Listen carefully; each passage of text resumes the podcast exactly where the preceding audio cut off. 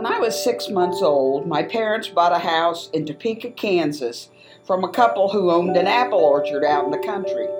As a result, we had a Jonathan apple tree in the middle of our large backyard, which became my special hiding place when I got older. A low branch had been cut off with a stub just large enough for me to get one foot on and enabled me to reach up to a higher branch that I would eventually climb up to and sit on hidden among the branches. It was my place to hide and to think and sometimes talk to God and pray, and it was the beginning of my love of trees. My name is Reverend Susie Knedlick, and I am a retired clergywoman at Eastlake United Methodist Church in Birmingham. I grew up in Kansas, and out on the prairie you would often see a single tree standing alone, unshaped by anything around it a piece of glory that I have loved discovering and always dreamed of learning to paint. Unfortunately, I'm still unable to do that, but it doesn't keep me from admiring that greenery wherever I find it. As I look out my back window as I'm working on this, I see parts of three or four trees in all their greenery reflecting the sun, and a slight breeze moves the branches like music. It's beautiful. Last weekend, I drove to Mississippi to visit my son and his wife, and as I turned onto Highway 82 out of Tuscaloosa, I began admiring all the beautiful trees on either side of the road. Then it suddenly occurred to me the very road I was driving on that had been built as a convenience for me to get to Mississippi probably once looked just like the very trees I had just been admiring. And I was driving over that place without a care in my mind or a thought about the trees that were once under my wheels. There must be millions of places like this all around the world. But I noticed those trees on either side of this road were so healthy and beautiful.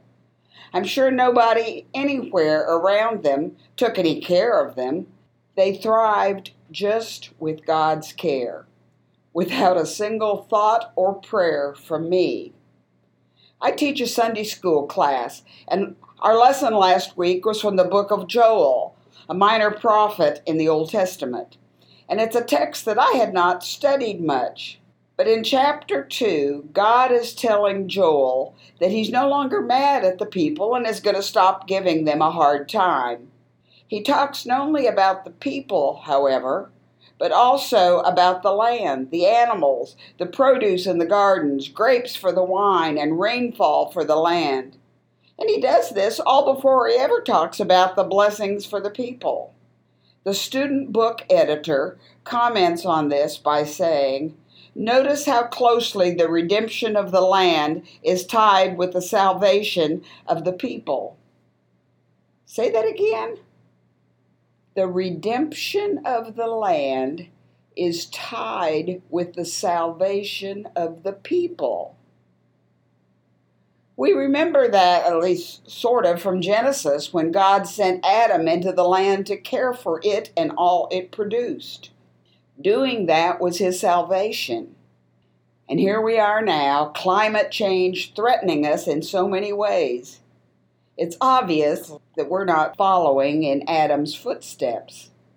We drive down the roads made for our convenience and enjoy the greenery and the beautiful homes without giving a thought or a prayer for the creation that once came up out of the ground before our conveniences were built.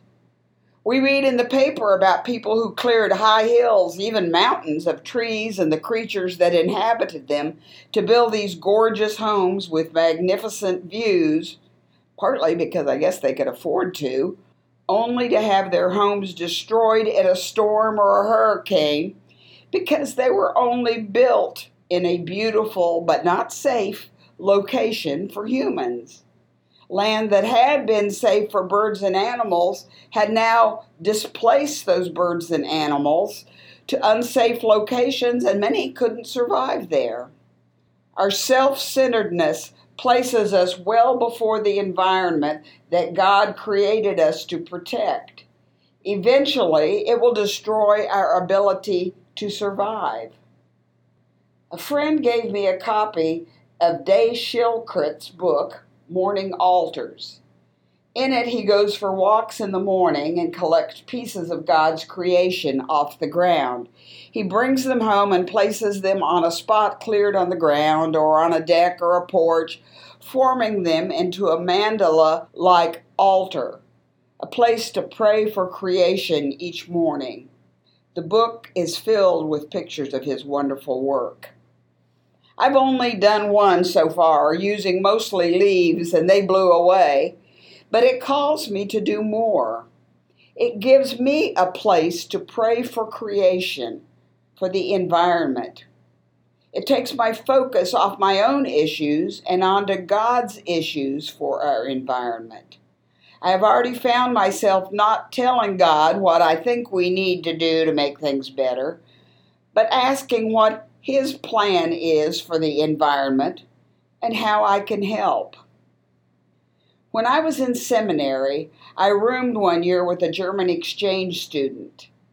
In Germany, they are great at recycling things, which is a big help for our environment. But after I graduated, I served in small towns that didn't recycle. And so until I retired 13 years ago, I didn't have, or think I had, an opportunity to recycle. Now, what amazes me is how much stuff I must have been throwing away before I retired. I fill a large garbage bag with recycling at least every two weeks. I keep paper straws in my car and in the house and refuse the plastic ones that are offered me. I pick up trash when I walk my dog, which is often plastic bags caught in branches of these beautiful trees. It's not much, but it's a start for our environment. But I'm only one person, and God has a bigger plan.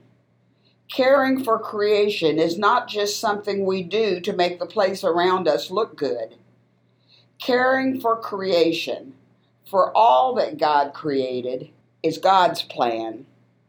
As followers of God through Jesus Christ, we're not called to think about things that just make things better for ourselves or those around us. We are not called to think of creation as just something we take for granted and don't have to do anything about. In the beginning, God created the earth and everything on it. Then he created humanity to care for it, not the other way around. My husband Larry grew up on a farm outside a small town in north central Kansas. Larry's dad had served in World War II, and when Larry was about 10, his dad had to spend almost a year in the VA hospital up in Nebraska. When he did, Larry and his mom and his little sister, who was just six or seven at the time, had to care for the farm. Larry had to get up really early and do all the chores, including milking the cows, then get ready and go to school. When he got home from school each afternoon, there were more chores, including weeding all the plantings from wheat and corn to tomatoes and potatoes and cabbage. He or his little sister had to gather the eggs, he often didn't get into the house till after six or seven, and after supper he had to do all his schoolwork. He learned how to plant and rotate crops. He actually drove the truck. Yeah, he was just of 10, which was legal for farmers of his age in Kansas back then. And he learned to care for all of God's creation. One year, his steer was named grand champion at the county fair. Larry cared for God's creation in ways most of us have never had to and never will have to. Next time you hear about caring for creation on the news, don't think that's not anything that applies to you. Listen carefully, pray about God's plan, and see what God has in mind for your part in saving our environment for the next generation. It doesn't have to be big, but it does have to be something. You may have seen a commercial on TV where a little girl and her dad are walking on a sidewalk in a, in a big city, and the little girl sees a small flower growing through the cracks of the sidewalk. She carefully pulls it up, and they go to a place nearby with a park bench where she plants it safely behind the bench. The next scene shows she and her dad, she's all grown up now, returning to that park bench, and it's surrounded by that one little flower that has now grown up and spread. That's caring for a piece of God's creation. After you listen to this, I want you to do something for me. I want you to go outside if you can and take a walk. Focus your attention on God's creation on the ground around you, on the trees and bushes and flowers, and even the rocks. No focusing on the cars going by or the houses or other people. Just focus on the earthly creation you see. If you can't do it right away, go out when you can and where. And while you're out, pick up one piece of God's creation. Don't pick it off something, pick it up off the ground. When I went out, I found lots of leaves on the ground and plenty of interesting rocks. Brother Lawrence, in his little book, The Practice of the Presence of God, talked about how he discovered God in creation. In the beginning of his time at the monastery, one of his jobs was to go around and pick up all the blades of grass on the ground that the grass cutter had moved beyond. That was because there were many visitors to their monastery and they wanted the grounds to look as beautiful as possible. When I first read that, I thought, wow, what a horrible job to have. But Brother Lawrence said that as he did this, he learned to see God in every single blade of grass that he picked up. God was in every single little blade of grass that he picked up off the ground at their monastery. And in seeing God there, he grew in his journey of faith.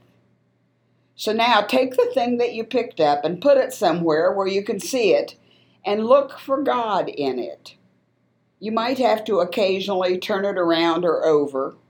Think about God creating it and maybe what God might have thought about that one thing when it was being created and what plans God had for it. Let God speak to you through your piece of creation. I can't tell you where it will take you, except that I hope it will bring you closer to God and to God's creation. I think we are at the first time in all of creation that our environment has been so threatened the way it is and the responsibility from the words of Genesis falls on us. We can't just do it ourselves however we want or however it is convenient to our own lifestyle. We are called to do it as God has called us to care for creation. The future of God's creation depends on us. Let us pray. God, thank you for the creation you have given us in the earth, in the birds, in all the animals and insects and other creatures, through the rain, the sunshine and clouds, the snow and the breeze, in weeds and trees, in flowers and things growing that we can't even identify. In rocks, in fish and other water creatures, and in the dirt that holds everything together. How amazing it must have been for you to create all this, one thing at a time, with the same kind of love that you created us. Help us to see that creation through your eyes and to find a way to care for the part of it that you continue to place before us. We know that for us to thrive, your creation must thrive. Open our eyes to see what is before us and to see you in it. Amen.